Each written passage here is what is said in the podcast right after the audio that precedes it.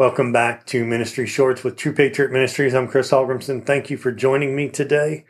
Today we're going to look at Ephesians, and the verse for today is going to be in chapter 1. We're going to look at verses 17 and 18.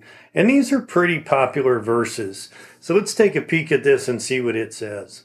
Now that the, the God of our Lord Jesus Christ, the Father of glory, may give unto you the spirit of wisdom and revelation in the knowledge of him Verse 18, that the eyes of your understanding being enlightened, that you may know what is the hope of, the, of his calling and what the riches of the glory of his inheritance in the saints.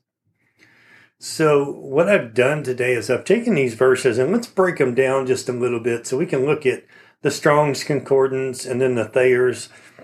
And we'll see that there's some words here that we want to look at. So in verse 17, the Father of glory. Glory breaks down its splendor, its brightness, magnificence, excellence, preeminence, dignity, grace, majesty. So you can see that it's a lot more than just glory. Okay. And in that glory is power also. We don't want to forget that.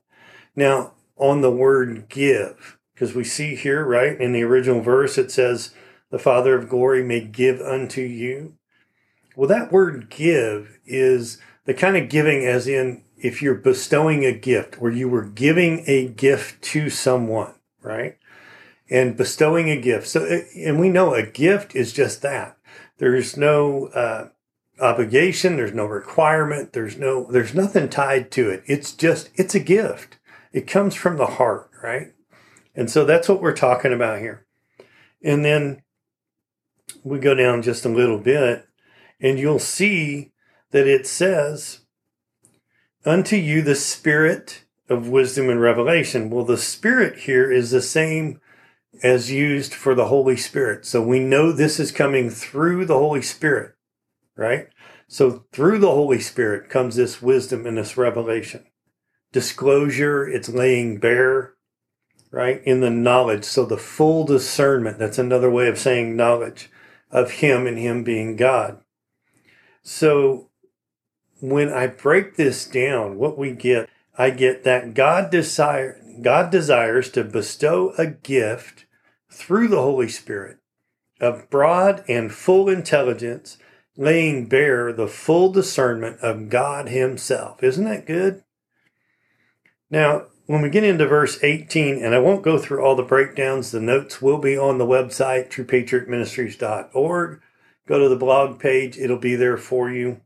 The eyes of your understanding, this is the eyes of your mind, the, the faculty of your knowing, uh, your deep thought, your mind, those are things that, that were broken down there. Being enlightened, right? To light up, to bring to light, to uh, render evident that you may know or that you may perceive what is the hope, which is a joyful and confident expectation of his calling. And his calling can also be said his invitation. And what are the riches, richness, uh, the fullness, the abundance, the plenitude of the glory, and we went through glory earlier, um, of his inheritance or his possession in the saints. And saints is the most holy thing or believers, right? So I broke this down, and here's what I got with verse 18 that the eyes of your mind being increasingly brought into the light of his knowledge, his wisdom, his understanding, that you perceive what is the joyful and confident expectation of his invitation to be his sons and daughters, basking in the fullness of the splendor of his inheritance in every believer. So let's read that together.